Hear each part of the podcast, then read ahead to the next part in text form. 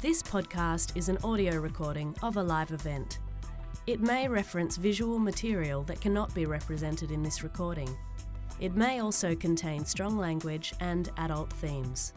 The opinions expressed in this podcast do not necessarily reflect those of ACMI.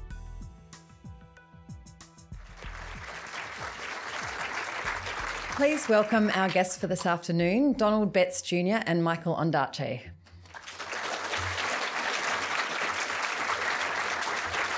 As they are making their way to their chairs, I'm just going to do a brief introduction. Born in Wichita, Kansas, Donald Betts Jr.'s political career began in his early 20s when he was elected president of the Multicultural Student Association, becoming the first African American student body president in the university's history.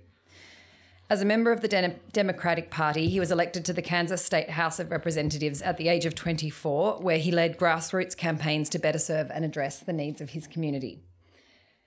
In 2004, he was sworn in as a Kansas State Senator, the youngest senator serving in the history of Kansas. Michael Ondaatje is National Head of Arts and Professor of American History at Australian Catholic University. He is the author of Black Conservative Intellectuals in Modern America and in 2012 was awarded the Max Crawford Medal Australia's most prestigious award for achievement and promise in the humanities. Recently, Michael was selected by the US Embassy in Australia for the International Visitor Leadership Program, the premier professional exchange program of the US government. I will now hand over to Michael and Donald to take it from here. Thank well, uh, thank you very much for that uh, introduction, Natasha, and Thank and you.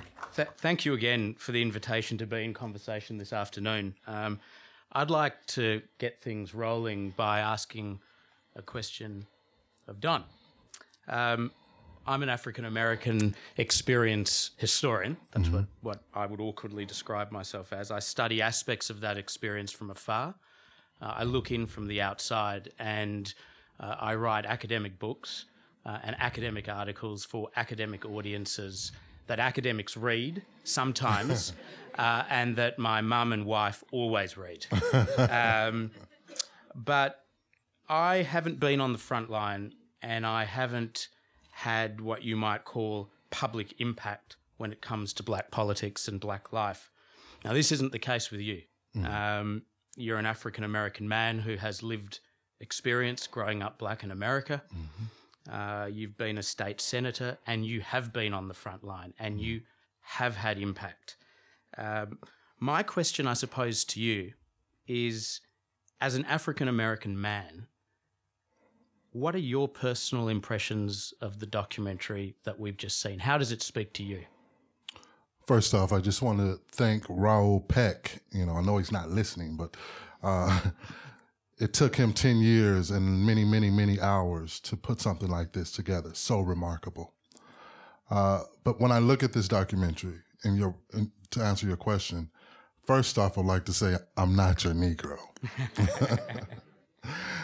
but for the most part, uh, this documentary is just for me uh, it's very important the way this documentary in particular was put together because it allows us to then think about what has happened from our perspective, put ourselves and our minds in it, replace the word America and add Australia, add the United Kingdom, add Africa, add every country on earth. And it gives us something to think about. Are we going to continue to allow history to be the future? Or are we going to change that history and make a better future? We can do it right here in Australia. And I know we have many more questions to, to come, but I'd like to ask you, Michael, from a historical or a, a historian's point of view, an outsider looking in, what has this documentary done for you? What, how did it speak to you? I wrote down as we were watching it uh, a, a key statement that James Baldwin made. Um, the story of the Negro in America is the story of America. It is not a pretty story. Um, these words, for me, are the key to understanding the documentary and the key to understanding American history as a whole, right up to the present day. Uh, there never was a black problem in America. There never was a Negro problem, as they used to say in America. There has always been a problem that America has had with black people.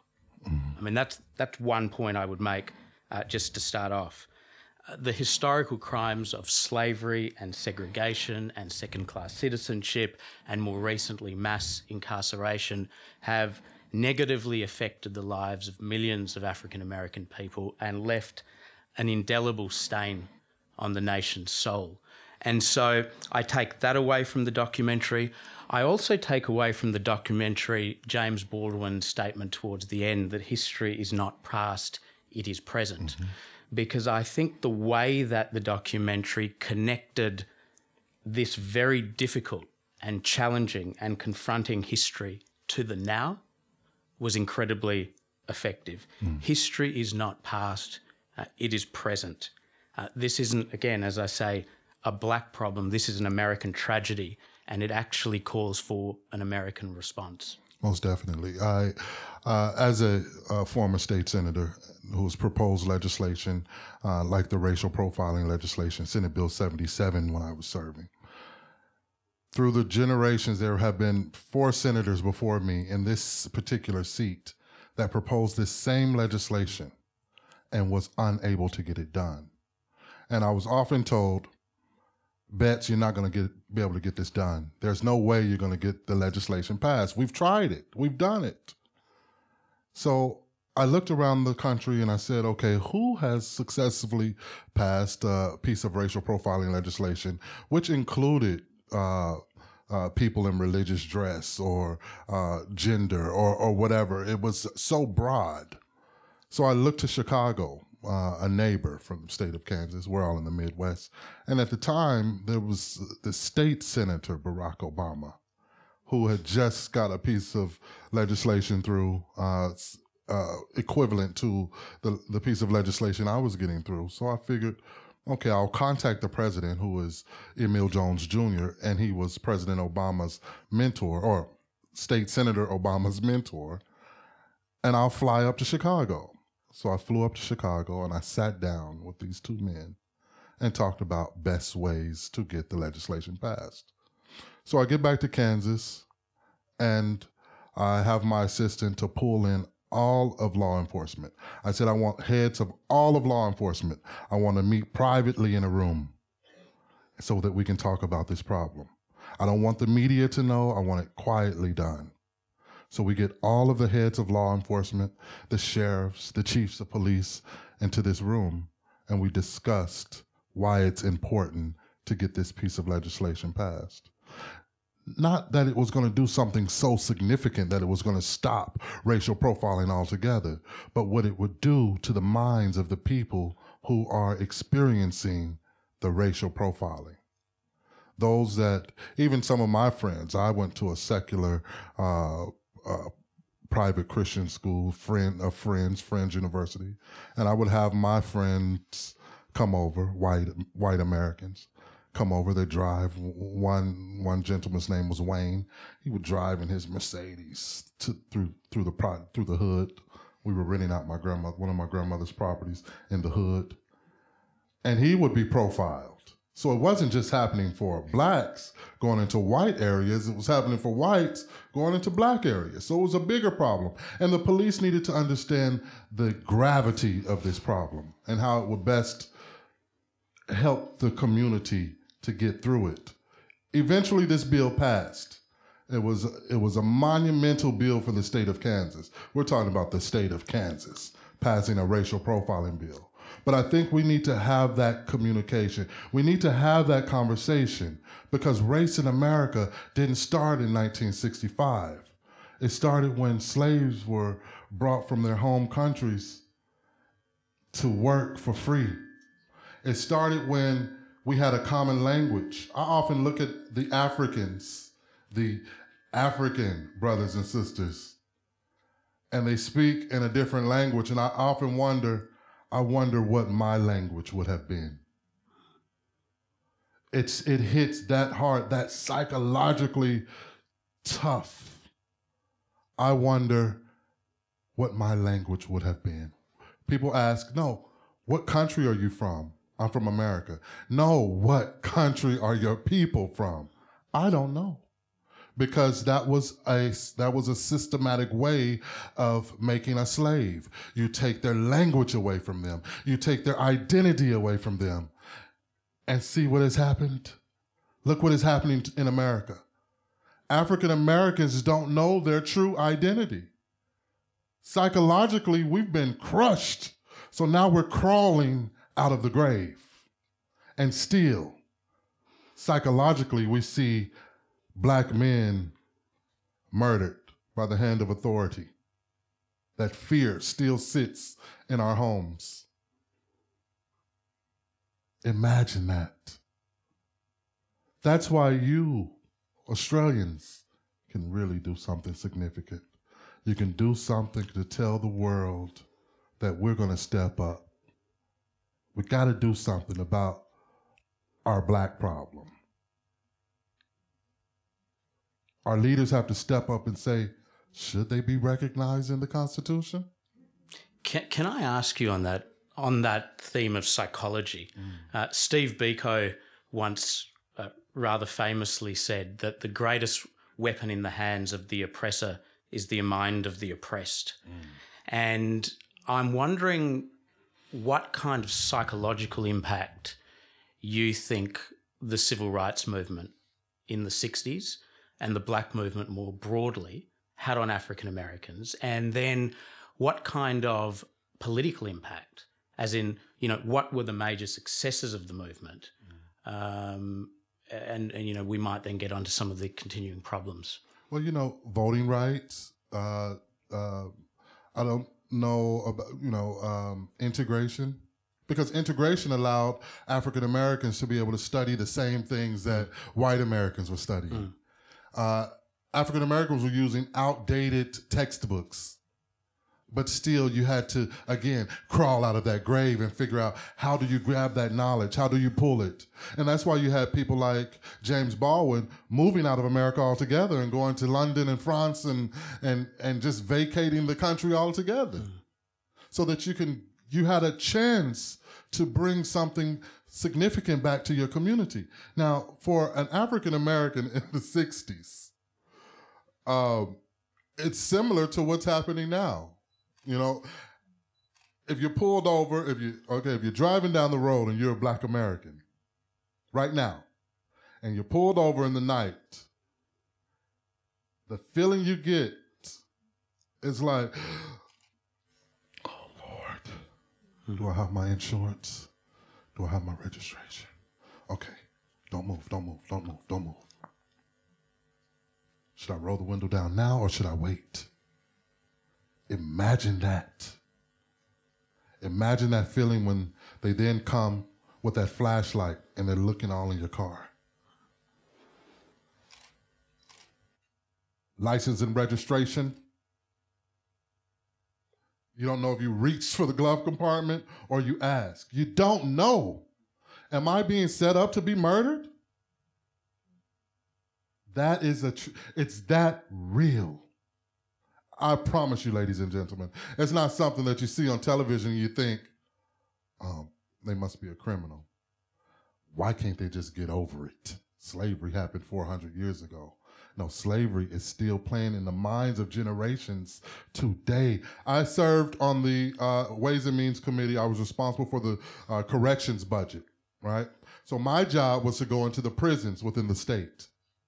Within the state, um, within that state, I would visit prisons. I went to one prison called El Dorado. And in that prison, there was a grandfather, African American, his son was in there, and his son, three generations of African American men for crimes that may have been petty as a bag of marijuana. Now they're away from their families. They have a record, so when they get out of prison, it's going to be difficult for them to get a job. The curse continues. But what do they do in prison? Free labor. They're build. They're they're making tag plates. They're building fences around the state. they're, uh, it, it, it's laughable. it's, it's almost you know. We had one tour. It happens. It's it's close to me as well. We the whole entire Ways and Means Committee went to a a prison, and my brother happened to be in this prison at this time.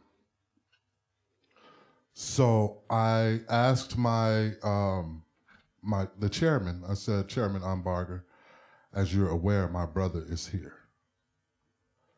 And I asked him, and my brother, he's murdered. He's been murdered. He's gone now. But I went and I walked into this prison, and I asked the chairman if I could sit in and spend this time at this particular facility with my brother.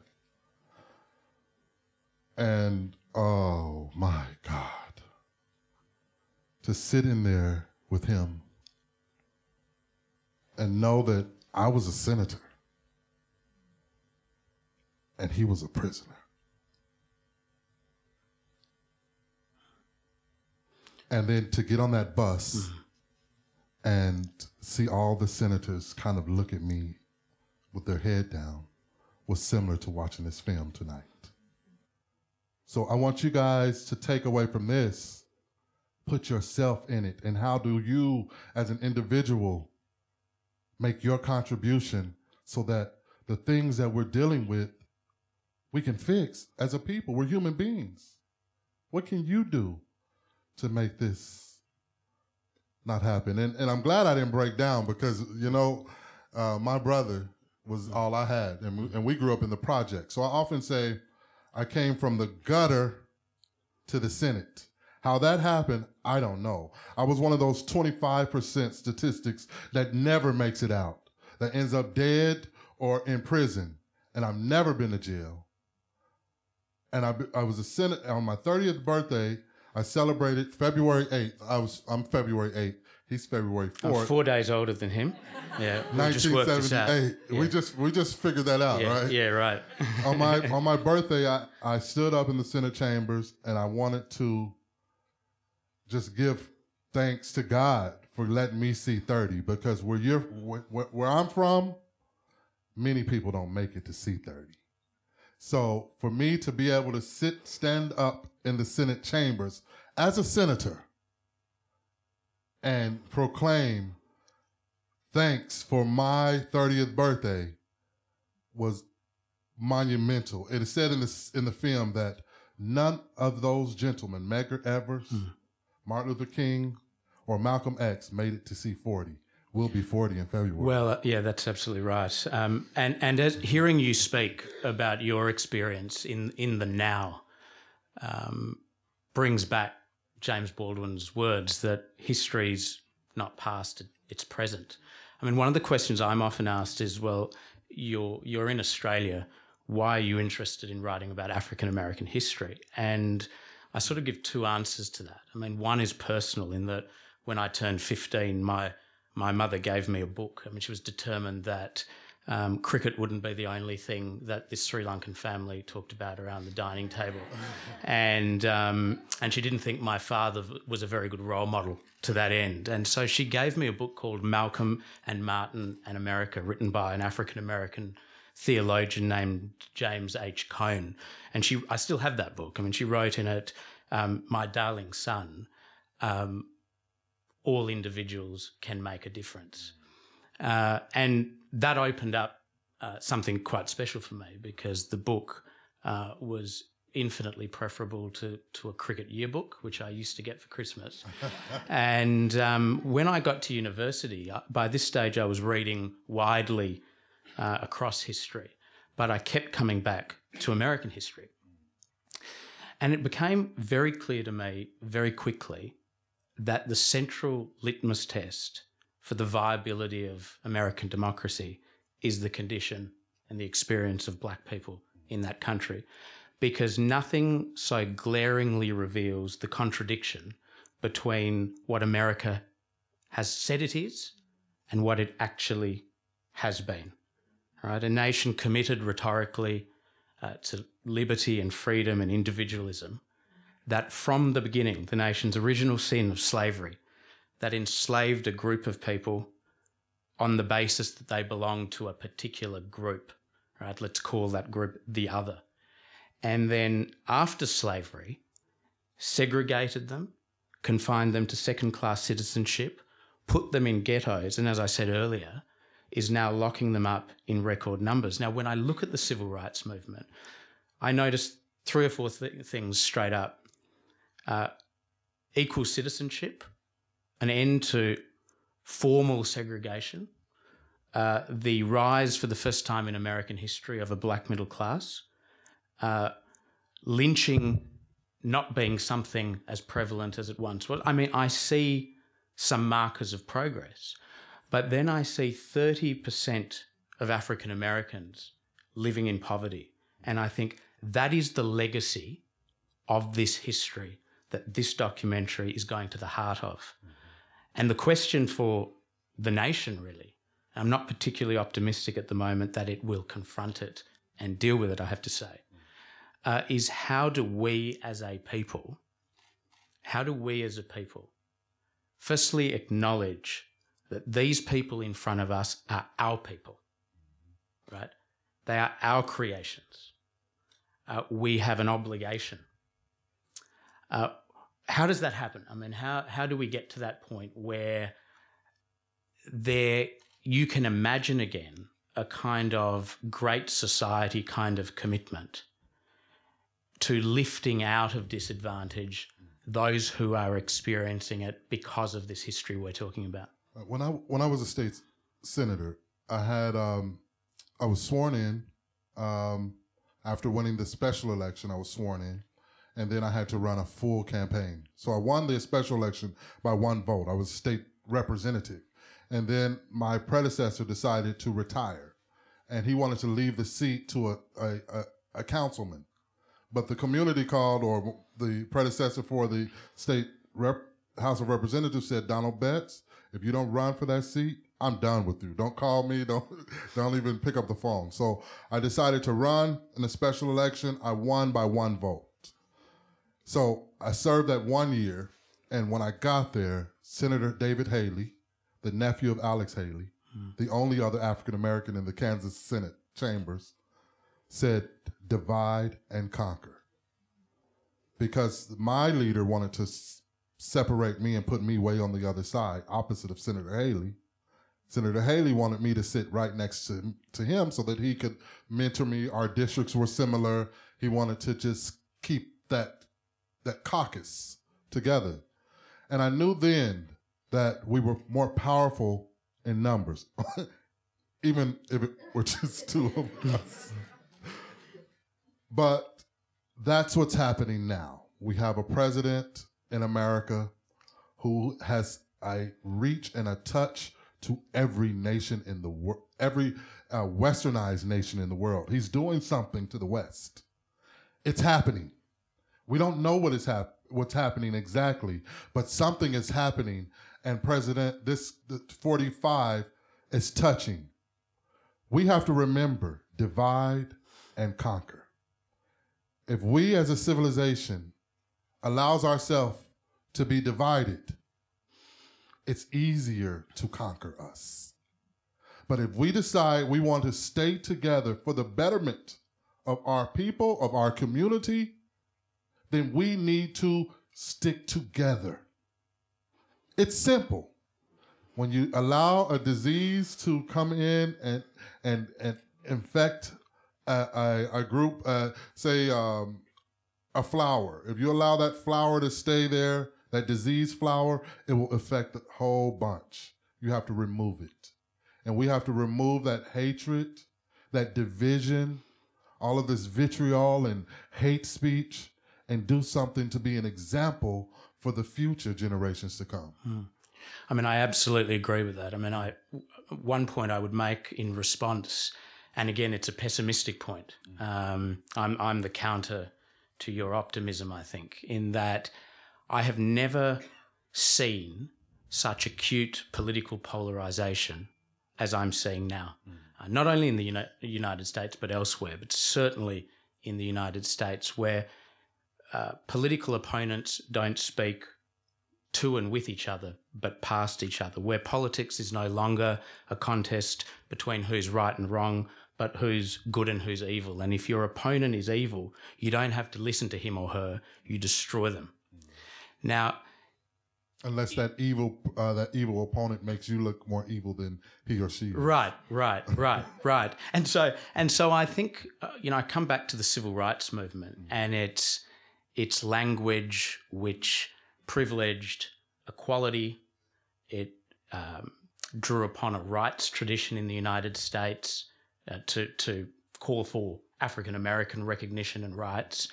Um, it spoke in terms of a common humanity uh, and it was ultimately, um, I mean, it didn't persuade everyone. I mean, you needed legislation, a Civil Rights Act in 64, a Voting Rights Act in 65 to bring the South as much into line as you could. Uh, but nevertheless, uh, you know, the, the movement achieved great things in that regard. I'm trying to imagine a movement today that could draw inspiration from that movement and re articulate a different kind of vision for the poor in American society, whatever colour they happen to be. But we're talking about African Americans today. And not only make a convincing case intellectually, but win people over who might not be in your camp right now. Because it seems to me that the great strength of the civil rights movement, broadly defined, is that it was able to do that. Yeah, I think uh, in American culture today, the African American community is it's like what is black community now? Mm. What is mm. the black community? There are four divisions. You have one, you have your uh, your your immigrants, your African immigrants that are coming into America who are well educated and are, are attending the Ivy League schools. You have your uh, within that dynamic, you have the mixed uh, black and white children, so they're trying to figure out their identity. Then you have the upper echelon African Americans, the the the the ten percenters, those who are uh, that make some uh, white Americans want to bow down with the wealth that they that they hold in their hands, like Oprah Winfrey or Jay Z or these multi billionaires who are uh, have all of this wealth. So the African American community is all over the place. Mm. But what I do notice is the the youth generation, these millennials. Uh, they have a I don't know what it is about them, and it's hard for me to understand them. I don't know if you've had that experience. Yeah, I don't. Un- but I, I have a nephew, and they think different. Yeah. So it's like their it's what is their mission? What mm. what is it that they have a compassion about them? Mm. I don't know what it is, but they all have a common goal. Maybe we need to look at what the millennials and what the youth are thinking. So long we look to the elders and the in the uh, and the leaders of the African American community or this community, but what are our children saying? Mm. You know, uh, sometimes we don't listen to the children, and as a result, they copy what the adults do. Yeah, absolutely. And then you mm. continue mm. and, and you continue that cycle.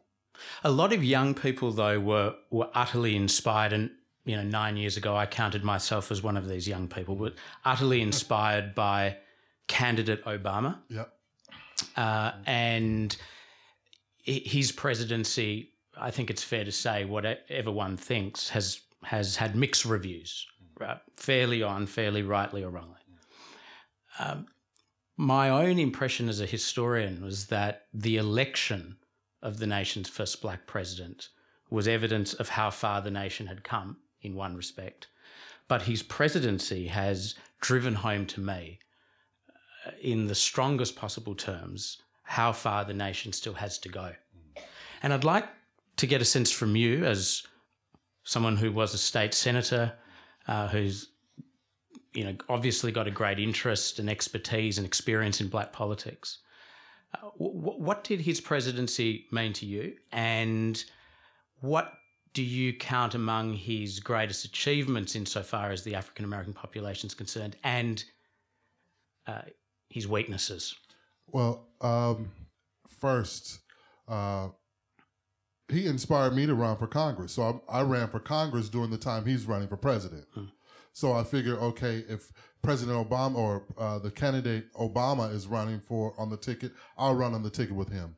Win, lose, or draw, I ran on the same ticket as the first African American president. Mm-hmm. So for me, he inspired me in general to go for it without, despite all the odds. And I was on an uphill battle.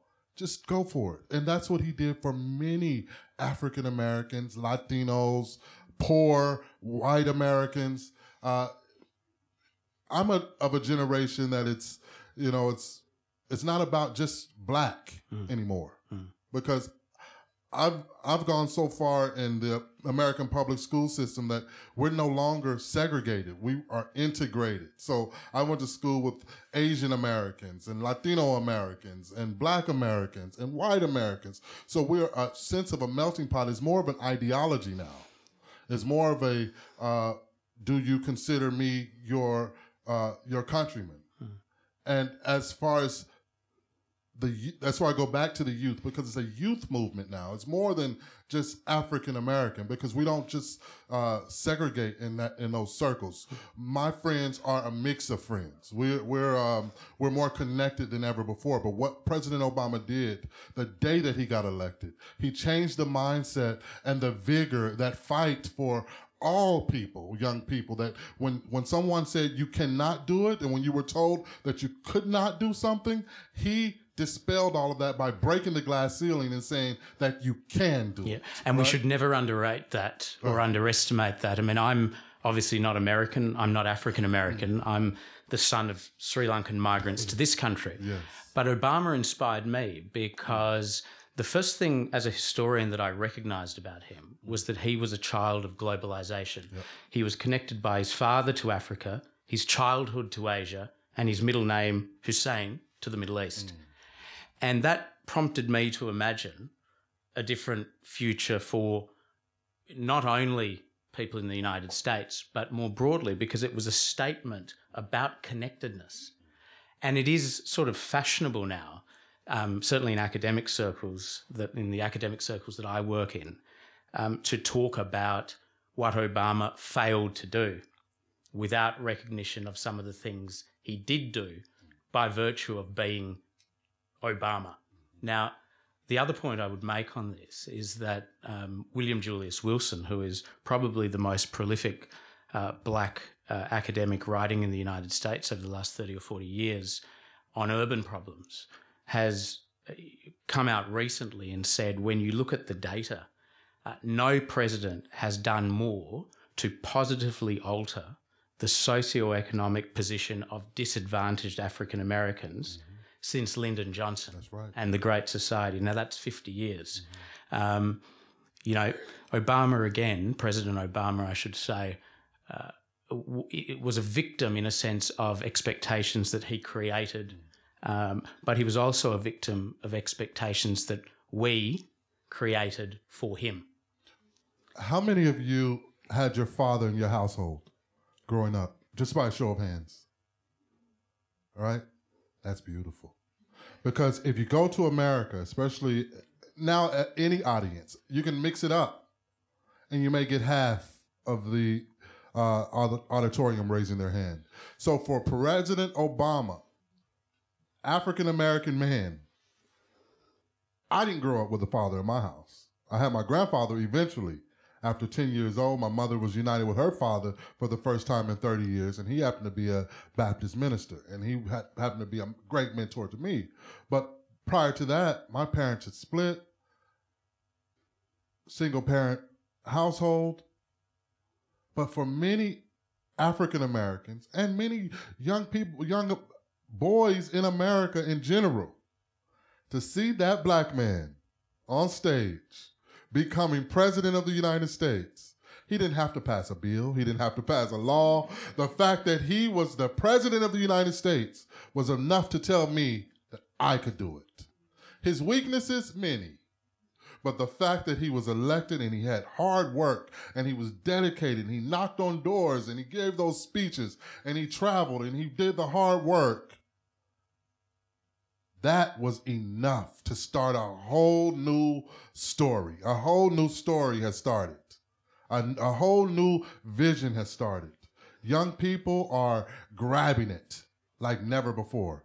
He was that example that many of us growing up without a father needed in particular. How do you see his connection to the civil rights movement? I mean, when he was when he was born in 1961, his parents interracial marriage From Kansas. from Well, Kansas. from Kansas. That's right. Their interracial marriage was still illegal in 19 American states. Okay. Uh, I'm interested in how you see Obama, his presidency, um, in light of the issues that were raised in the documentary that we've watched today. What's the connection between the movement of the 50s and 60s uh, and um, I think I think it was just birthed. It was Uh-huh. it, he was birthed at a time that now a, a leader was coming Uh-huh. because all of this tension and turmoil, people wanted a change. They wanted something different. We need to get past this racial issue, Uh-huh. and as a result, you get people who are advocates and and and civil rights activists who want to change, so they change. Hmm. The change comes from within. Like this button someone gave me, it says racism stops with me. So in that in that 60s movement, a lot of racism stopped with an individual person. Hmm. And then it just caught on like fire. Hmm. People start teaching their children different. They're teaching them respect and how to, to love your neighbor and how to, to build our nation, work together, not not divide the, the population. But you know what? I think maybe we can probably get an answer or two from, from the audience. yeah, What do you maybe. think? I think so. I don't have the answers, so I'm hoping that one of you does. There's a gentleman up there. Um, I just thought the um, one of the comments by uh, in the um, documentary about vengeance. I thought that was really interesting, particularly the notion of uh, around "give me liberty or give me death." But if the African American actually used that, they were nominated as a criminal. And I thought it's interesting that it's still a dominant aspect of our politics in a global sense because they're using that same framework to interfere or intervene in many places throughout the world, particularly America and Australia. For example, the question about let's not have violence within our society, and at the same time, we are prepared to intervene in Iraq, uh, Afghanistan, and a whole range of places. So it seems to me that same framework is being used in a global sense rather than in, in uh, uh, as well as a national sense. Can I have a first go of response to that? I mean, one, one, one of the things I find extraordinary, um, and I found this extraordinary for the last 10 years since I've been thinking about it, that in the United States, the, the dominant discourse is very much something along the lines of government cannot fix problems in poor black communities. It can't provide better healthcare. It can't provide better education. Uh, it can't um, deal with welfare in a way that is productive. Government can't do that. Government's seen as the problem, not the solution. And yet, the same government can go overseas and create new democracies, can rebuild entire nations. And, and, you know, I sort of make that point sarcastically, but it is to illustrate, I think, a great truth that government is consistently p- presented as something that not only solves problems, but deepens problems in the domestic context. Mm. And that's part of the problem, dare I say. Um, it, it required government in 1964 to pass a civil rights bill. It required government to get involved and support a Voting Rights Act. And these things are incredibly significant and incredibly central to some of the progress that we've seen. Yeah, but it, you know, it just takes so much time to implement. We pass laws, but you don't see the effect for maybe five, ten years down the line. President Obama was able to do some significant things, but you won't see the the benefit of those things after until four or five years. Or, but it, it takes states and it takes governors and it takes state legislators to actually implement re-implement those things through the state so that it eventually trickles down. But I think the the proactive uh, movement of the people, people can actually change it faster than than you know than than governments. The fact that uh, we can go over and as well as build civilizations, civil, other civilizations, but destroy them is is daunting. The fact that we can go over and, for me, I oppose the Iraq War because there was uh, there was a testimony. A, a gentleman, a, a, soldier came in. He, we can't we can't do anything on the state level, but he asked me to to implement this resolution to get it through the state so that we can say the state of Kansas is not for the I- Iraq War. He came in and his legs were amputated and he needed to use the restroom, but the chairman was dragging on, dragging on so that he would have to leave the, the committee room to go use the restroom. Rather than him leave the committee room to use the restroom, he used it on himself just so that he wouldn't miss his testimony because this issue was that big and that important to him. So you still have that that fight, that those concerns that you've you've brought to our attention. And there are individuals within the community who want to fight against that. But again, divide and conquer. If you stand up and you say that's wrong, you're un American. Mm. You're un Australian. you're un British. Whatever the case may be. But if you have a group of people who are concerned about some of the same issues and you have a quiet conversation, willing to listen to why do you feel that way? You know, I know you're a fellow Australian, I know you're a fellow American, but why do you feel that way? And if we have that candid conversation with each other, imagine the difference we can make together, undivided. Oh, hi, um, I just had a question. Obviously, racial equality is a lot about fairness. Um, and from, from an outsider, it seems three institutions are basically perpetuating, um, you know, within America, and that's the lack of, um, you know, minimum wage, a fair wage, obviously the huge incarceration rates and um, obsession with guns. You obviously spoke about um, incarceration rates, but I just thought this thing about obsession with guns and the enemy within, um, and also the lack of a, a, minimum wage allowing people to rise up. If you could imagine, you know, a situation where those two um, were different in America, do you think these issues regarding race would be any different? Oh yeah, I, I honestly believe, you know, uh, there are families, the poorest of the families are earning ten thousand dollars a year. You know, the that poor 25% of African Americans are earning tw- uh, $10,000 per year in some of the southern states. If they were earning just $25,000 a year, imagine what they could do. They could put food on the table. They can probably buy a vehicle to get their kids back and forth to school. They could uh, buy school clothes. Just the basics. I would love to just get in a bus or somewhere or multiple buses and take you to some areas in America. It will blow your mind. You'll be like, what? Are we in a developing country or what's happening here? Hmm. It will blow your mind.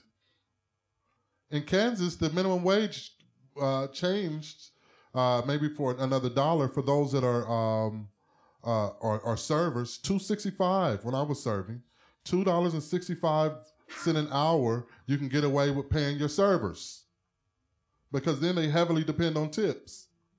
And when I moved to Australia, they don't accept they don't accept tips. what? no, because they're they're earning a, a, a livable wage. Just the thought of I can I can remember how my mother how, how my mother struggled, and I used to ask God, why us?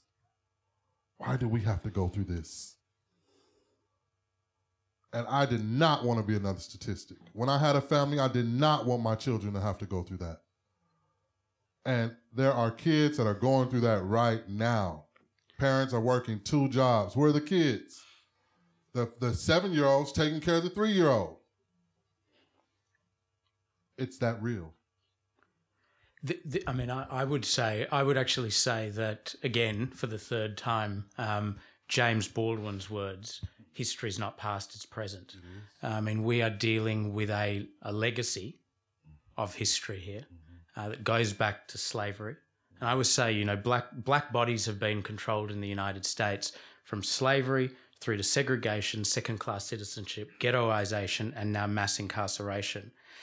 And in the, I'm not suggesting for a minute that in the 50s and 60s confronting white supremacy was easy. On the contrary, but the targets were clearer. Right? Uh, it was the denial of the vote. It was segregation.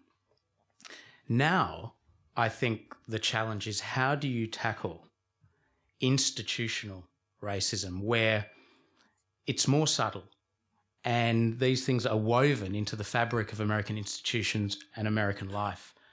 Um, I don't have the answers to that. Um, and, and now the target is not just African Americans. In fact, it's the target is the Latino community as well. That's right. And they are they are really suffering. And our indigenous, which we have always held up high. The American Indian has always been a pillar of American society. And now they're threatened with the pipeline and their land and it's what are we doing? Yeah, the black white paradigm has changed significantly as a result of immigration and yeah, absolutely. Um, I grew up with Malcolm X and Martin Luther King and Medgar Evers and the Black Panthers. I'm from San Francisco. I've been here forever since 1984. So when Obama was elected by me, I thought, yes, we can. This is the beginning. This is going to, everything's going to be wonderful. And now look what's happened. And things haven't changed. I'm heartbroken. Things haven't changed. And you say go one to one to each person. And I go back to the States probably once a year. And I have had people get up, smash the table down, and say, You don't know what you're talking about. Trump is going to be a great president. She's still saying it. She's an educated woman, my age. I'm very old if you can't see me. And you know, I this is I couldn't watch it the second time. It's completely heartbreaking to me. So that's just all I wanted to say. And thank you. You're a very wise person. as a white Australian, I think we all of those who are in this room who are like myself need to acknowledge that we have an issue in our own country, and that's the way in which the way in which we have used the Indigenous people. We have we have killed them. I come from Tasmania originally, and I was told there were no Indigenous people left in that part of the world, which of course is a lie. So we have to be careful not to look at America and say, "Aren't we good? We don't have, we've never had slaves." In fact, that's not true. We also kidnap people from the islands. So, while I acknowledge the place and the problems in the United States, we need to look to our own.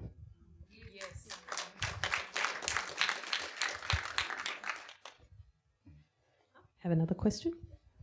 I just want to say thank you to that speaker because that's exactly what I was going to say. I'm Canadian, born and raised, um, Caribbean parents, um, grew up in Canada, and um, I didn't really face what I considered racism on a whole. I was really protected by it by my father, I think.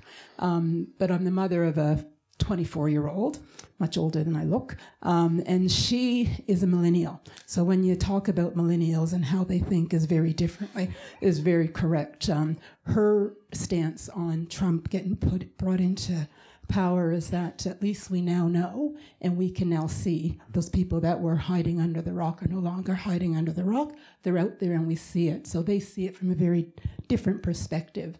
But my point that I wanted to make is that um, living in Australia, and I've been here for 12 years, and I brought her from Canada here. And at, at times she was 11 year old. She, she heard her first racial slurs um, as an 11 year old arriving in Australia. And we can't forget what happens here. So when we talk about how do we change this, um, I think it's in our dialogue and accepting and um, it's in our dialogue and how we speak and what we talk. And um, you stop using the word tolerance. We tolerate people of different races and nationality. I hear that all the time. How about acceptance of people instead of we tolerate?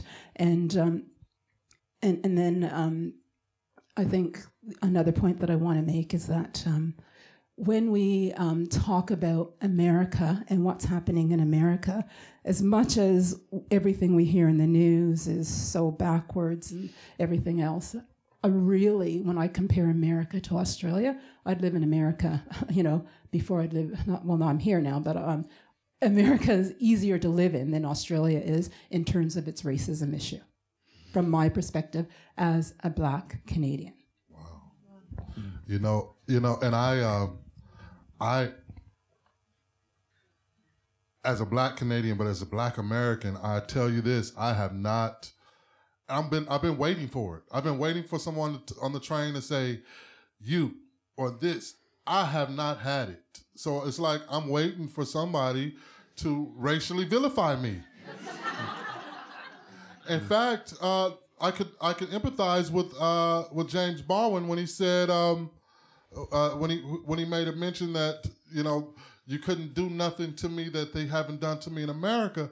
Maybe because I lived in Kansas and I campaigned in some of those outback areas where they told me, "Honey, you might want to get out of here before the street lights come on."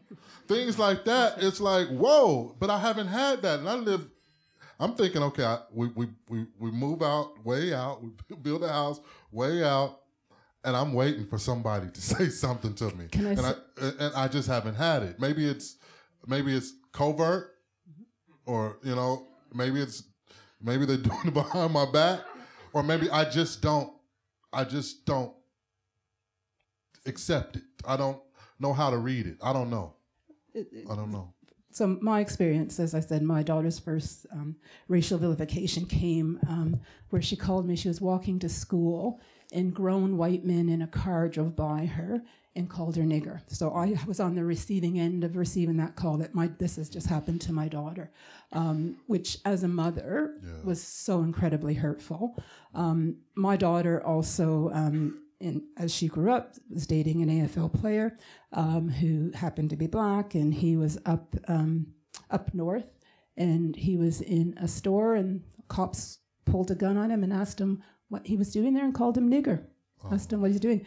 There's no difference, really. There, it, it- it's happening. It's there where you're from. People are just blatant about it. They're just open. They're not going to hide it from you. But it exists, and I think the only way that we can change it here is opening the dialogue and actually people accepting that it's happening. Um, we've had the AFL player Heritier Lumumba that came out and said he was racially vilified. Um, his you know majority of his life playing football, and there's people still saying it didn't happen. Mm. They're telling him that his experience didn't happen, and no one's standing up for him. There's no one out there really standing up for him. So I would like to just say to people instead of saying, no, it didn't happen, listen and put your sh- feet in their shoes mm. and understand what it would feel like for that experience to happen to yourself or your daughter or any other member of your family. Mm. That's, I guess, all Can I, I- want to say. Go ahead. Can I just pick up on on the three comments here? I mean, I, I think one common thread is that we're living in a fairly dispiriting political age, and with the current president of the United States, prejudice and bigotry is hiding in plain sight. It's out in public, and what I'm about to say, I don't mean this in a fanciful, dreamer, dreaming kind of way, but coming back to the documentary, uh, the civil rights movement was all about hope in the face of hopelessness. Um, again, not dreamy, real. And, you know, I, I come back to what Martin Luther King used to say a lot and what Barack Obama himself has said a lot that history is not a linear thing. The arc of the moral universe is long, but it bends towards justice. Now, again, I don't mean that in a fanciful way. People have to do a bit of the bending as well. But it does bend towards justice. And I think one of the key lessons of the civil rights movement is that if people come together, if people organise around principles, if they look out for each other, if they fight for each other, if they value each other, if they see their common humanity, then things will get better. I have two more questions. Okay. Hi, yeah, thank you for the, the conversation that's going on so far. Um, it's kind of related back to what Michael was kind of picking up on in terms of the legacy of Obama.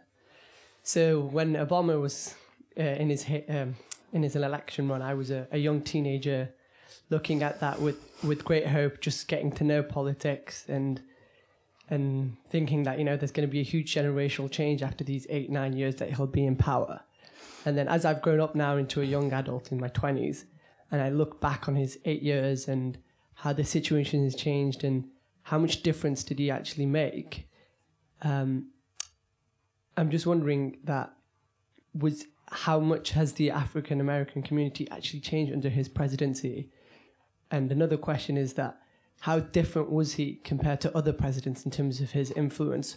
Because if you look at his policies in, in most areas, and one in particular that really strikes out is is foreign policy. And as Michael was saying, is that he was one of the first maybe global presidents in that he has a name from the Middle East. His father was from Africa and he grew up in America. Whereas his mainly most people would argue that his foreign policy wasn't really much different. I mean, with one exception, maybe the Iran nu- nuclear agreement, possibly. We, we have to understand just the mere fact of President Obama being elected with that name, with that history, he may have calmed the, calmed the waters after Bush. With a Barack Hussein Obama in office, maybe he could have calmed something. We had just had 9/11. There was there was the bombing of the twin towers. The fact that and, and people were calling him Muslim and all of this stuff, but maybe, in my perspective, maybe maybe the Muslim world thought, okay, maybe we won't strike again. We'll give it some calm because maybe we have one of us in office. I don't know. I don't know if that had an effect. I don't know. I, I wouldn't know. But in terms of the African American community, the college students, the high school graduates are, were graduating. College graduates were, were coming out wanting to achieve greater and do more because they had an example of a first family, a father who loved his children, and then even the daughters who were achieving and learning foreign languages and helping their dad in Cuba speak, you know, in uh, Spanish. And Mrs. Obama and that love that they have for each other. This president imparted a lot of love in a hurting country. At the time when President Bush left office, America was hurting financially. We, we've gone into the uh, 1999 financial modernization crisis that broke the bank. You know, things were really terrible. But when Obama came, even if it was just a talk of hope and change, it was something that the American people needed to heal. And I guarantee you, I felt healed. I felt good about serving again.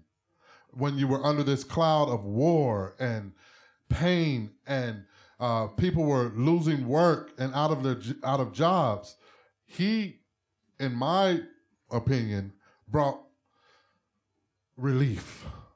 It may not have been on a, uh, a, legislative scale, but it was relief, the relief that the country needed, or that eight years to kind of just heal and slowly build back.